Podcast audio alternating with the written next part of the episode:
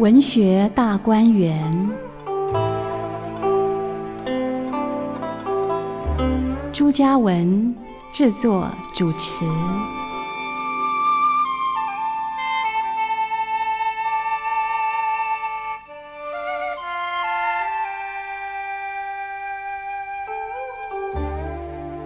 听众朋友们，这里是汉声广播电台文学大观园，我是朱家文，欢迎听众朋友们再度来到空中，我们一起阅读经典小说《水浒传》。在小说的第11回的地方呢，上一次我们提到有一个神秘人物啊，他注意到了林冲，也注意到林冲呢在问梁山伯的路头要怎么去，所以呢就来跟他搭讪了。那这个汉子呢，看起来呢已经识破了林冲了。林冲还假装自己姓张，可是后来呢也骗不下去了，所以呢就耍狠了，就说：“你是真的要拿我吗？要拿住我吗？”那个汉子就说了：“拿你做什么？跟我来，我到里面和你说话。”好，于是呢，林冲就跟着乖乖的走到了后面有个水亭啊，有一带流水哈，流水上有个一个亭子哈，那么坐在这个水亭上倒是感觉挺清幽的。然后呢，又叫酒保呢点起灯来，和林冲呢就面对面坐下。那古人呢，他们在无论是不是初次见面，或者是熟识的朋友，见了面总是要施礼。要行个礼啊，所以呢两个人对面施礼坐下。那么这个汉子就说了：“却才见兄长呢只顾着问梁山伯的路头怎么去，要寻个船啊，你可知道那里是强盗，是山寨，你去那里做什么？”林冲就说了：“哎，实不相瞒啊，如今呢官司在追捕小人，小人就是他自己哈，追捕我，非常的吃紧啊，我是无处安身啊，特地呢想要投靠这个山寨里的好汉啊，就入伙去做强盗了，因此我要去。”哦，这个汉子听了以后就说：“虽然如此啊，那必须要有个人推荐你啊，才能入伙，就算是这个在乱世啊。”要投奔到这个水泊梁山啊，去当强人啊，去当强盗，那也得要有推荐性啊，不是说自己空有一身武艺，想上山就上山，想入伙就入伙。林冲说：“有，我有沧州横海郡的老朋友啊，他举荐我来的。”那么这个人又问了，说：“是不是小旋风柴进呢？”林冲就也很惊讶，就他怎么什么事都知道，于是呢就问：“足下何以知之？”就是您是怎么知道推荐我来的是小旋风柴进呢？那这个汉子就说了：“哎，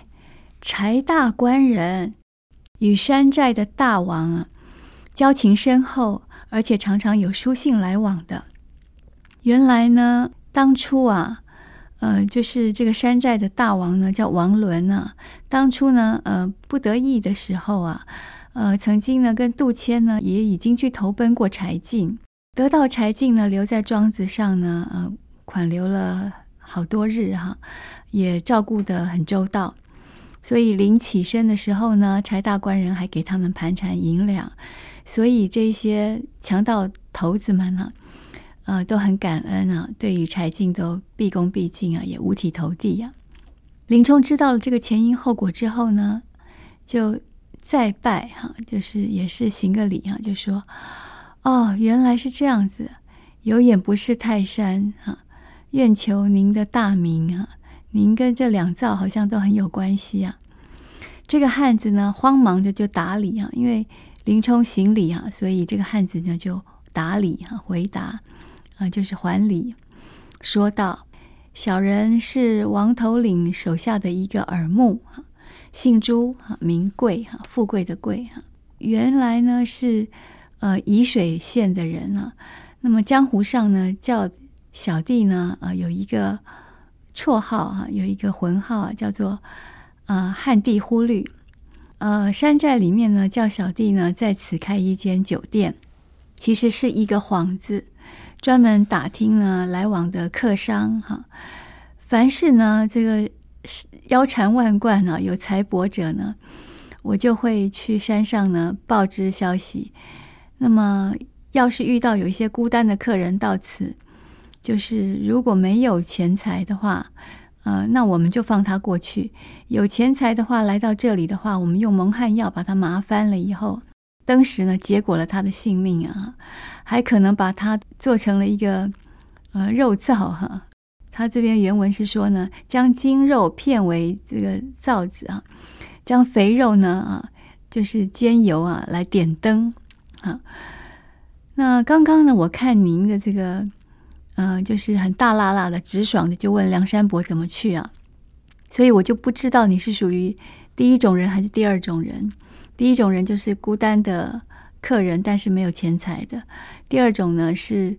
可以下手啊，可以点灯啊，可以做肉燥的。那所以呢，我一时之间不敢下手。后来看您酒醉了以后呢，在墙壁上写下了您的大名之后啊，那这是东京有来头的人啊。也传说中呢，听到很多人都说这个指名道姓说林冲是个豪杰啊，没想到今日呢可以见到本尊啊，所以就是特来问一问啊，既然您有柴大官人的书信啊，来推荐的话，那我想您一定没有问题可以上山的，因为您已经是名震寰海的有名的东京的有来头的人士啊。我们大王呢，王头领呢，一定会重用您啊。于是当下呢，就安排了鱼肉啊、酒菜啊来相款待。两个人就在这个水亭上呢，吃了半夜的酒。林冲还是那个问题，他说：“我现在明白了，我可以上梁山了。那请问啊，究竟怎么样有船可以渡过这个烟波浩渺的水泊呢？”哈，那朱贵就说了。这个不用担心吧哈，兄长呢敬请放心啊，在这里呢暂宿一宿啊，五更天就有船来接你啊。所以他们也是有他们的一套模式的哈。于是呢他们吃酒吃到了快要天亮了哈，两个人就各自去歇息，大概真的就睡了一下下之后呢，朱贵就来叫林冲起床，就是盥洗完了以后呢，再取出几杯酒呢相待，又吃了一些肉食之后啊。天还没有大亮，朱贵呢就把水亭子上的窗子都打开，那接下来呢取了一张弓啊，叫做雀化弓啊，搭上了一支箭啊。雀化弓的雀是喜鹊的雀，画呢是这个绘画的画哈。雀化弓呢就一个很漂亮的一个大的这个弓啊，搭上一支箭啊，就射箭。他射箭的时候呢，对着芦苇丛中啊，就是不知道什么目标就射过去。林冲就说了：“你这是做什么呀？此事何意啊？就是这是什么意思呢？”啊，朱贵说：“这个叫做号箭啊，号就是号码的号啊。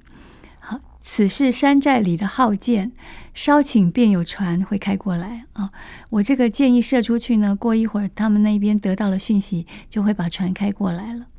没有多少时间呢，只见到对面芦苇丛中呢有3-5个小喽啰，摇着一艘呢快船啊就开过来了，直接呢就开到了水亭子底下。朱贵当时就引了林冲呢，取了他的行李啊，还有他的刀啊，就下船。小喽啰呢就把船呢就摇开了啊，往这个水泊呢的中心点呢一个金沙滩呢，直接呢就是使船过来。林冲往前看啊，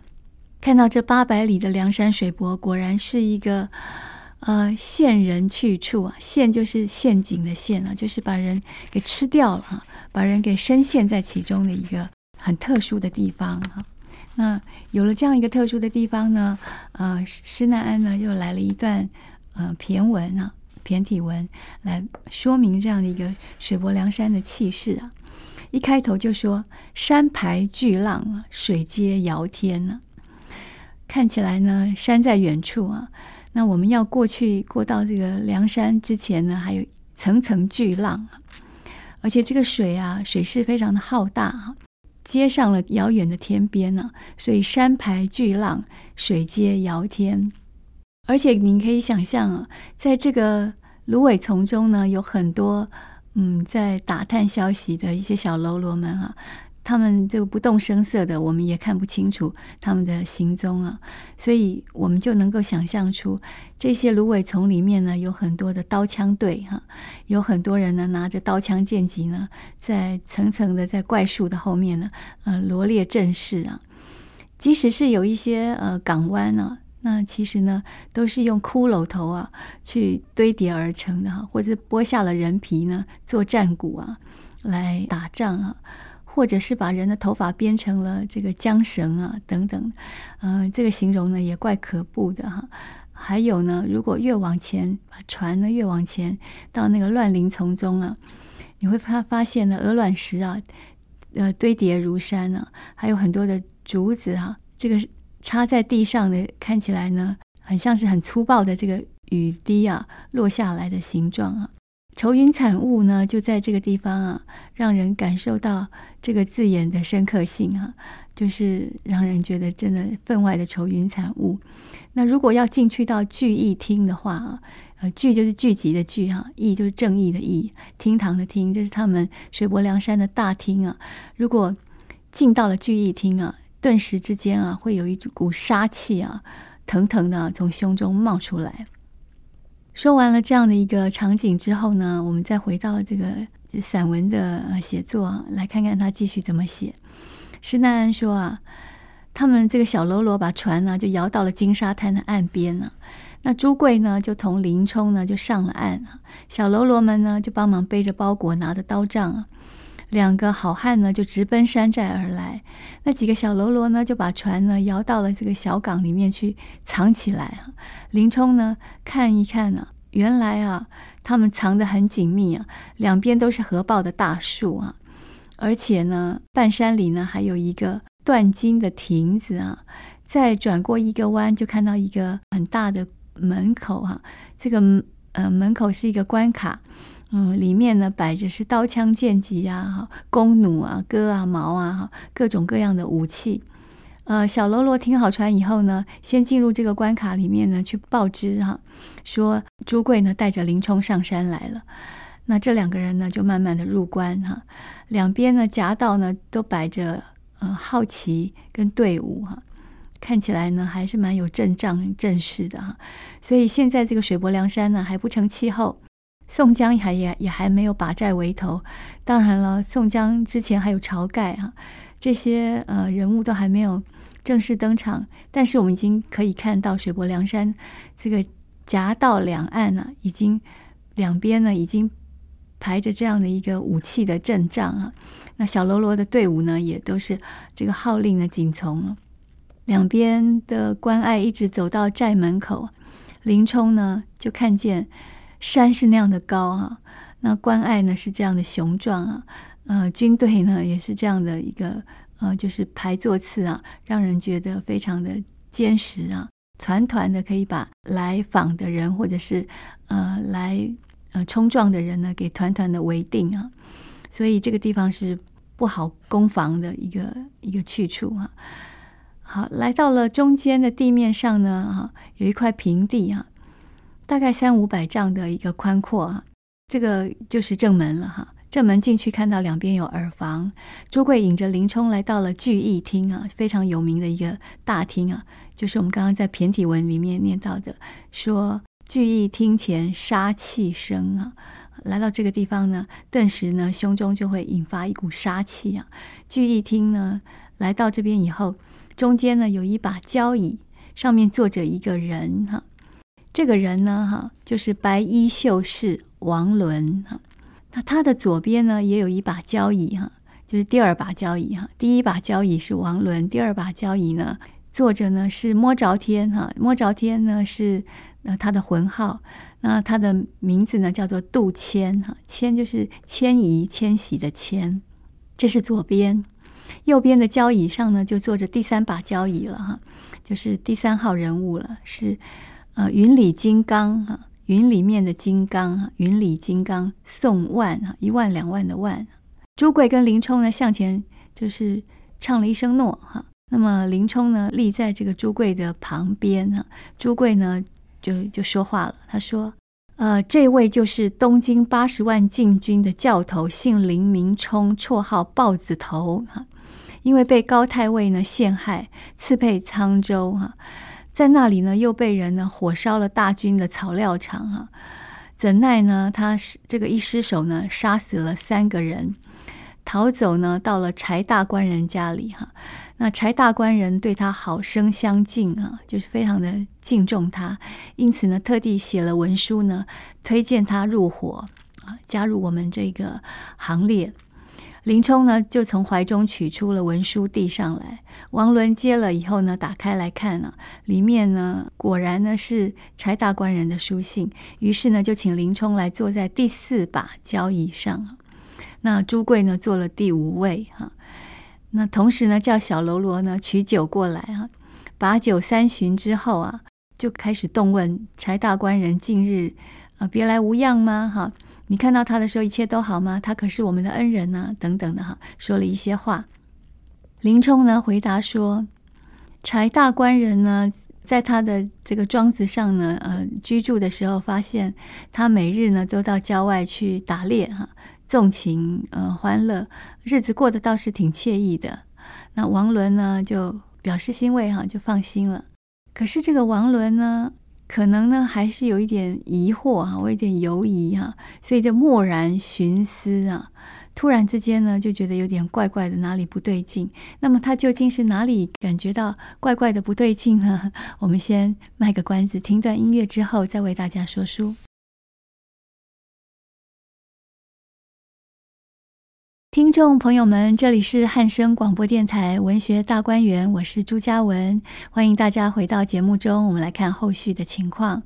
王伦问了一下柴大官人如何之后，他就觉得他自己有一点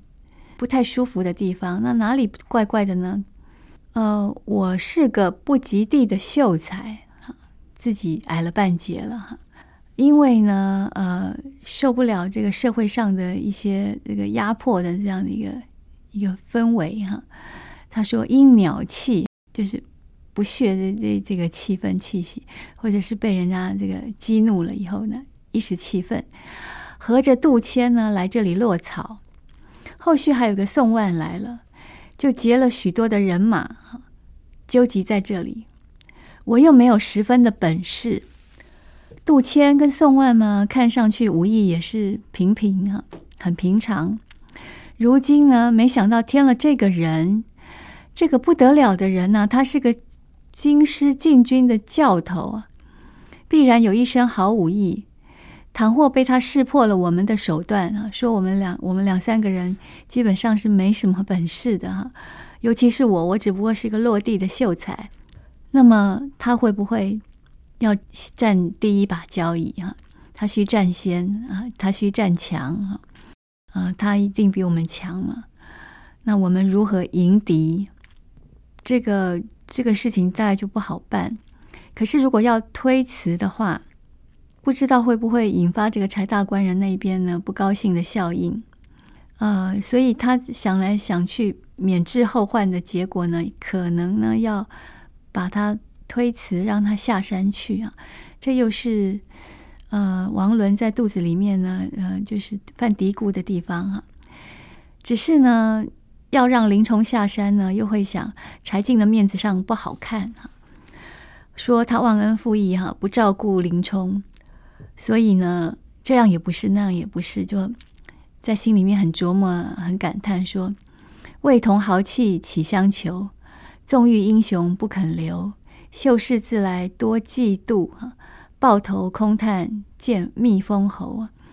所以豹子头呢到头来恐怕也是空叹息一场，因为这个王伦这个白衣秀士非常的嫉妒他这个是施耐庵呢来了一段这个韵文体之后呢，就回到散文体了。当下王伦呢就叫小喽啰呢安排吃的东西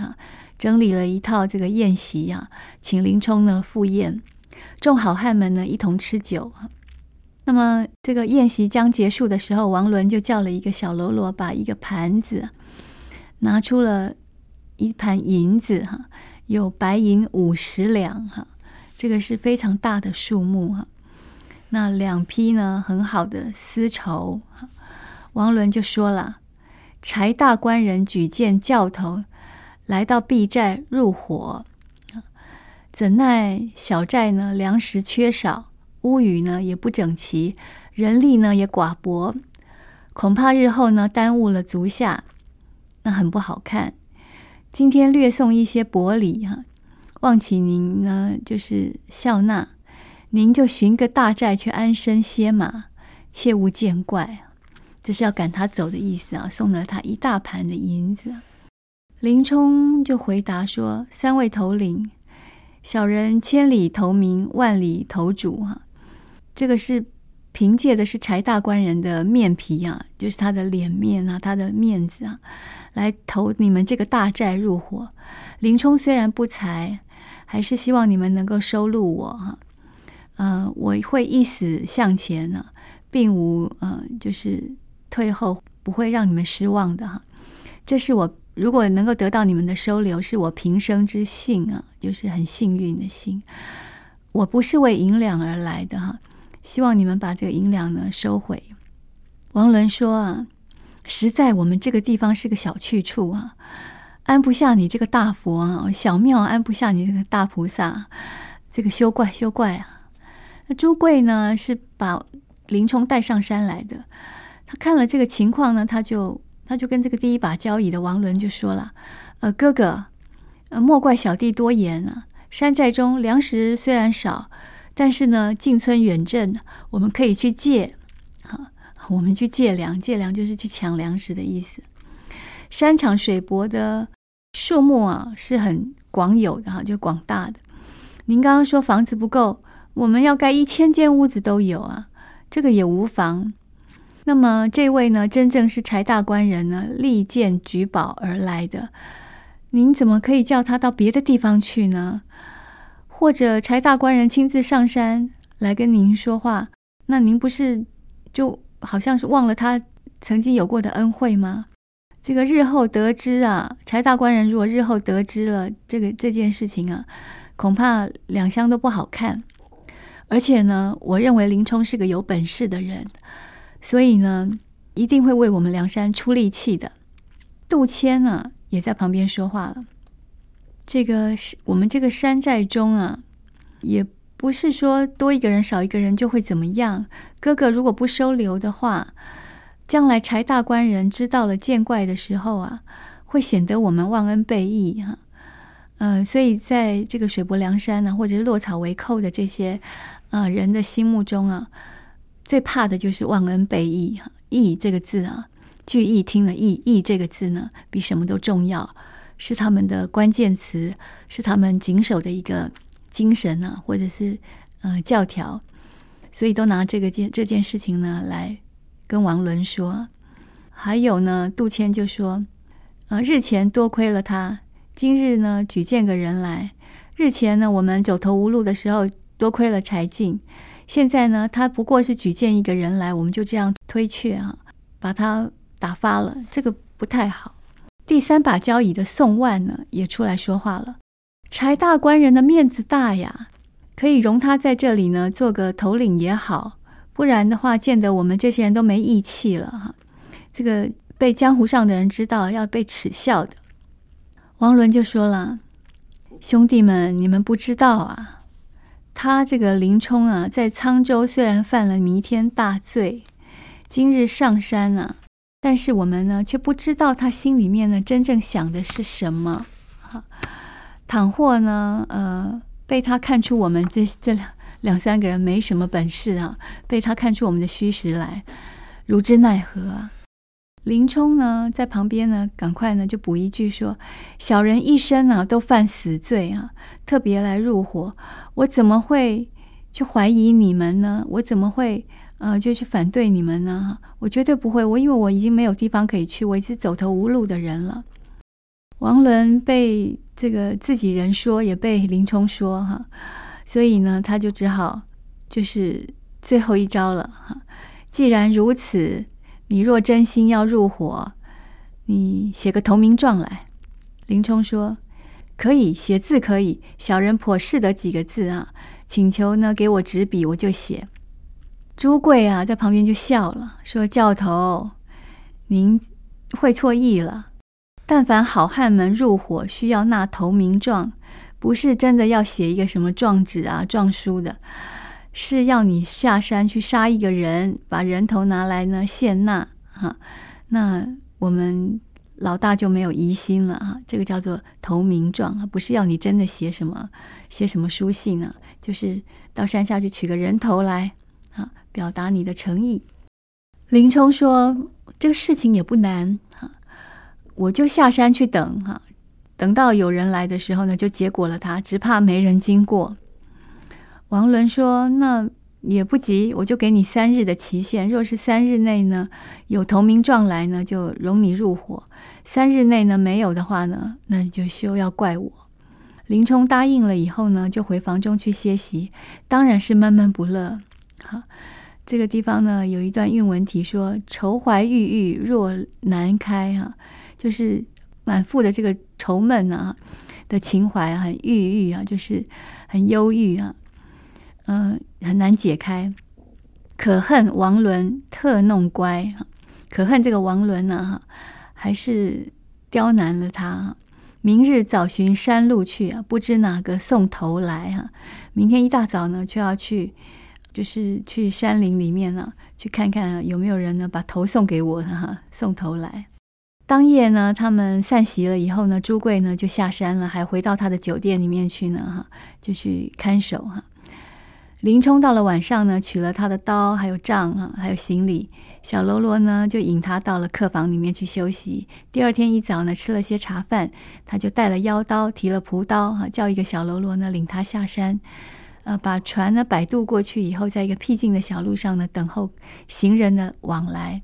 可是这一天呢，从早上呢一直等到日暮，等了一整天，并没有任何一个孤单的客人经过。林冲闷闷不乐，就跟小喽啰呢就再摆渡回来，回到山寨中，王伦就问他：投名状何在？林冲说：今日没有一个人过往，以此不曾取得。那王伦就说：你明日若无投名状，我就不留你在这里了啊。那林冲就不敢再答应啊，那心内呢就是还是闷闷不乐。回到房中呢，吃了点饭呢，又歇了一夜。第二天一清早，和小喽啰吃了早饭，拿了朴刀又下山。小喽啰就说了：俺们今日呢投南山路去等，我带你到那个南边呢、南山那边的路上去等，看看有没有人经过。那么他们两个人就来到林子里面呢，潜伏在草丛里面等候。等来等去呢，还是没有任何一个客人呢来往啊。他们就是埋伏到了5:10啊，大概已经午后了。一会儿客人呢、大约呢有300多人呢、一起结伴经过。这么多人，林冲呢又不敢动手，就让他们一伙人呢大批人马就过去了。又等了一会儿哈，看看天色将晚，还没有一个客人过来。林冲就对小喽啰说了：我认得晦气呀、就是我怎么这么倒霉啊，等了2日不见一个孤单客人过往，这可如何是好啊？小喽啰说：哥哥且宽心，不是说3日为限吗？明日还有1日，我和哥哥到东山路上去等候。当天晚上呢依旧上山。王伦又问了：今日投名状如何啊？林冲不敢答应，只叹了一口气。王伦就笑了：想来今日又没了，我说与你3日期限，已经过了2日喽，若是明日再没有的话，必不相见了，请你自动挪步下山，投别处去吧。林冲回到房中啊，端地是心内好纳闷啊哈，很闷啊哈，这个时候内心里面这么惆怅啊，这么的苦闷啊，施耐庵就为他提了一阙临江仙的词啊，说：闷似角龙离海岛，愁如猛虎啊困荒田啊。他闷到就像这个角龙啊，就是这个天上的龙啊哈，离了海岛，他的愁烦啊，就像猛虎被困在一个荒野之中啊，被荒田之中啊，这个都不知道呢该如何脱困啊。悲秋宋玉泪连连啊，这个宋玉呢是春秋战国时期呢，战国时代的一个著名的诗人啊，他的诗词呢就是最早的一个伤春悲秋，悲秋的诗人啊，所以呢这时候才能体会啊宋玉的心情啊。江淹出去笔啊，项羽恨无传啊，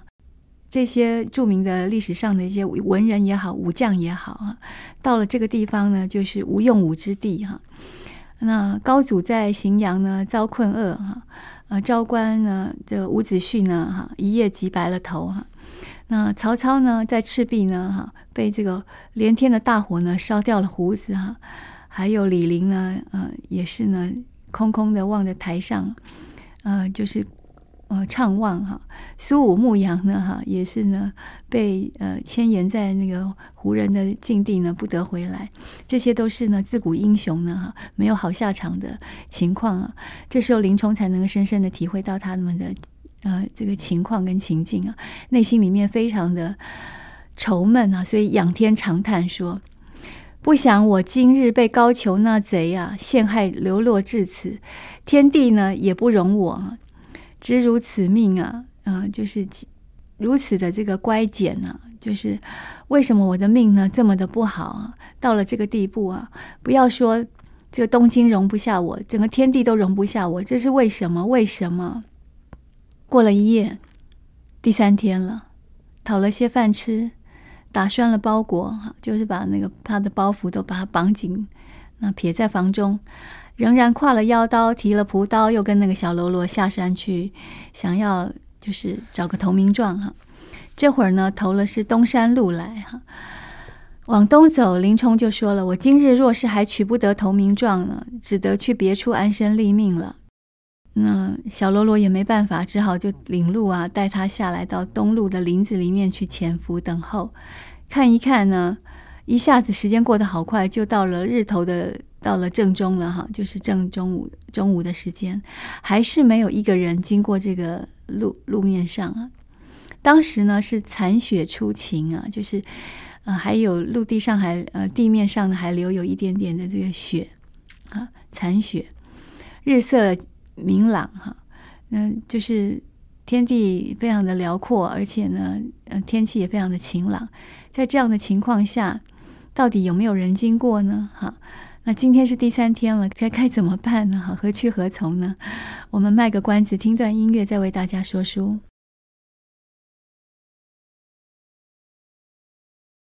听众朋友们，这里是汉声广播电台文学大观园，我是朱嘉雯，欢迎听众朋友们回到我们的节目中来。我们来看看林冲后续怎么办呢？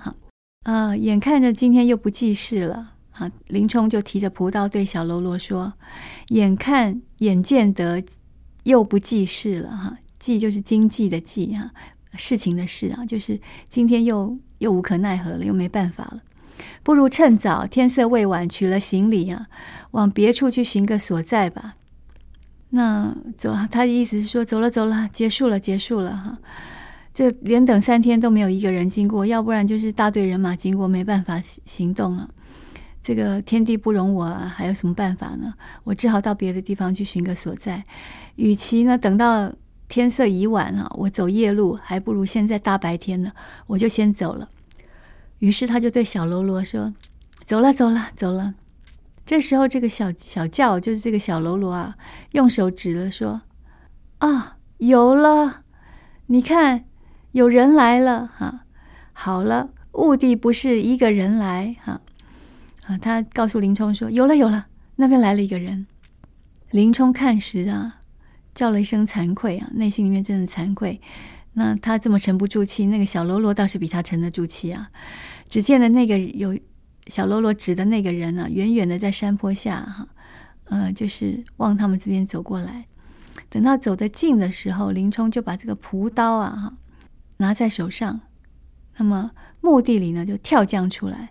那汉子见了林冲啊，叫了一声：哎呀，吓了一跳吧。那他手上有担子啊，撇了担子转身要走，林冲赶上去呢，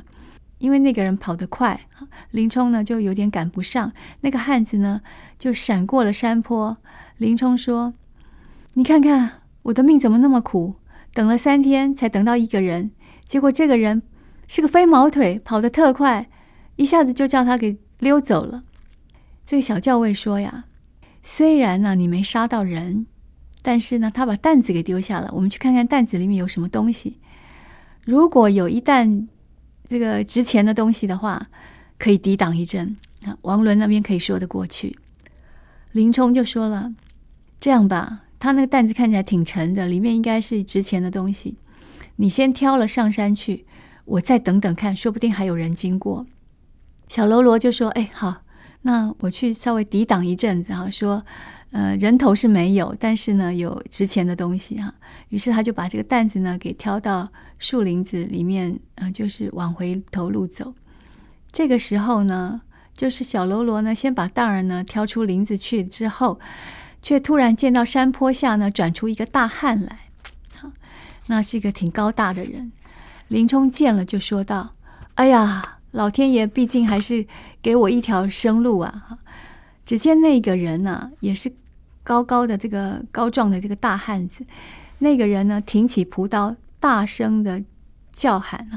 他这个大声的一叫啊，就山崩地裂，感觉上有这个非常震撼的气势。他说：“泼贼！”骂林冲啊，你这个就是歹命的这个贼人啊，杀不尽的强徒，也是骂人的话。说：“将俺行李哪里去了？”就是刚刚我跑掉了嘛，我行李你把我拿去哪里了？洒家正要捉你们这厮，就是捉你们这一群这个小喽啰们，你们倒敢来拔我的虎须！说完了，飞也似的呢就踊跃而来。林冲见他来的声势非常的凶猛了，就使步呢迎上去。不是这个人来斗林冲啊，而是呢两个人之间呢就是龙争虎斗了。到这个地方大家都非常紧张啊，不知道呢是这个凶猛的大汉呢，连讲话都会地动山摇的大汉会赢呢，还是林冲这个80万禁军的总教头呢能够斗垮这个人得到投名状呢？这毕竟与林冲相斗的是什么人呢？结果如何？这一回呢，就在这个这么紧张的态势底下呢，结束了。作家就说了，且听下回分解。果然是在这个最紧要关头的地方呢，卖了一个关子。那我们非常紧张，所以我们继续呢来紧接着呢就是追剧，来到第12回，看看究竟这个人是谁。第12回的回目是梁山伯林冲落草，汴京城杨志卖刀。那么除了林冲呢之外呢，还会有杨志的出现。那我们就紧接着来看紧接着上一回呢有一个大汉呢讲话都会地动山摇的，他究竟是谁呢？话说林冲呢打一看时，只见那个汉子头戴的一顶范阳毡笠，就当时他们戴的这种斗笠啊，有一个特殊的名称叫做范阳毡笠，它里面呢有这个羊毛毡，外面呢是草编的。那其实呢戴着这个斗笠呢，在这个头顶上呢还有一撮这个红缨。其实草呢是白色的红缨呢搭上这个白草，里面又有毛毡呢，既保暖呢又帅气。这个汉子的头上戴的是这样的一个斗笠。那么那个上面呢撒了一把红缨啊，红缨就是红绒的这个须啊流苏啊，装饰的用来呢就是特别显眼好看。所以这个先形容他的帽子。那身上呢穿着一领呢白缎子的衣衫呢，腰上呢系了一条呢很漂亮的腰带。下半身呢穿的是青白相间的就是这裤子，那是把这个裤腿呢就是抓紧以后呢就是绑着这个裤腿而且呢还穿了一双呢牛皮的靴子，腰上呢也有腰刀，手上提着朴刀，身长大概7尺5-6寸的这个身材啊，也是堂堂7尺之躯嘛，非常的高大。那这个面皮上啊就是脸上呢有一块好大好大的胎记，那脸颊边的胡须呢很少稀稀疏疏的，但是是赤须，是红色的胡须啊，脸上一大片的胎记啊，那这个下巴呢有稀稀疏疏的红色的胡须啊。他呢把他的那个斗笠啊，就是他那个毡笠那个帽子啊，就是往后一扔啊，就是由这个脖子啊挂在他的背上啊，然后呢袒开他的胸脯啊，我们就看到他那个架势呢非常的豪迈啊。那他的头上呢，因为把那个帽子往后一推嘛，就看到呢他有一个发髻哈，是一个软头巾哈，绑住他的这个头发哈。这个时候他挺出他的这个朴刀啊，高声他就喊叫了，说：“泼贼，你把我的行李拿到哪里去了？”林冲也没好气啊，因为等了3天了，就等到这么一个人哈，就不答应他，而且呢，睁着大大的眼睛啊，看着他，不答应呢，还睁着眼睛看着他哈，手上也挺着朴刀哈，那要跟他呢来斗一场这个龙争虎斗。那我们说过，这个时间点呢是刚刚下完雪啊，刚刚残雪初晴啊，刚刚放晴的时候啊，薄云方散啊，西边呢一片寒冰啊，河岸的边上呢就看到这个两个大汉呢杀气腾腾，一往一来呢，就是真的是武功高强的高手啊，就是在对招啊。大概是斗到30几个回合不分胜负啊，大自然是一片的这个融雪的景象啊，那溪水上呢还有这个一片一片的寒冰啊，岸边呢就有两个这个武林高手啊，在这个互相的斗殴啊，一直呢就不分胜败。30几回合之后呢，稍微喘一下气以后呢，又斗了10数回合啊，正在斗到他们觉得很热烈的时候啊，只见了山的高处那边有人喊着：“两位好汉，两位好汉，不要斗了，别打了，别打了。”林冲听时呢，就跳出圈子之外，就跳出他们这个打斗的这样的一个范围之内哈，就跳出来哈。那跳出圈子之外呢，所以两个人都把朴刀给收了，去看看谁在叫啊，居然是那个白衣秀士王伦、杜迁、宋万啊，以及许多的小喽啰啊，他们一路奔下山来啊，一路在喊：“两位好汉，端的是两口好朴刀啊，而且两位神出鬼没啊，那我就帮你们介绍介绍啊，让你们呢互通个姓名吧。那这一位呢，就是俺的兄弟豹子头林冲啊，喂，脸上有一个青面胎记的那个汉子，你是谁啊？通个姓名让我们知道吧。”这个时候呢，这个脸上有一大片青青的胎记的这个汉子呢才说话了，说：“洒家3代将门之后，武侯杨令公的孙子，姓杨名志，流落在此关西。”好，那这个时候他就说了，他是杨家将的后代，是杨令公的就是第几代的孙子哈，所以姓杨啊，单名一个字叫志，志气志向的志啊，流落在此关西啊，我从这个东京呢流落到关西来，年纪呢还小的时候呢，曾经应过武举哈，我不是考那个文科的，我是考武举人的哈，然后呢就做官了哈，做到了殿司制使官哈，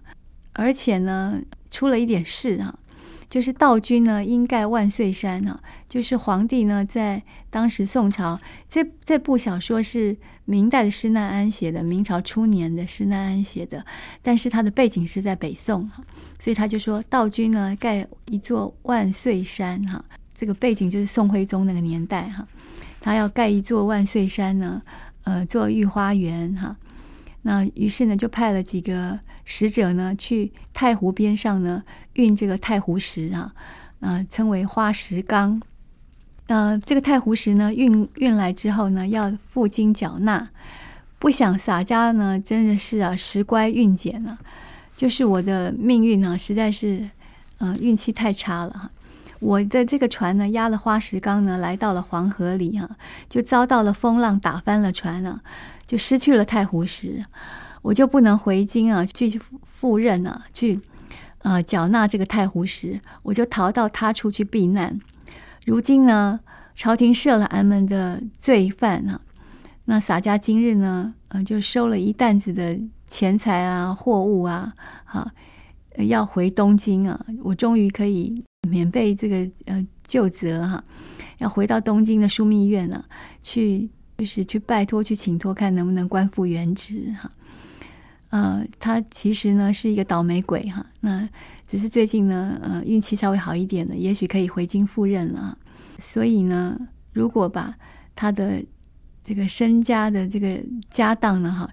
哈，收拾，说不定呢，这一大笔钱呢，还可以让他回东京去枢密院去上下这个沟通一下啊，让他恢复原职。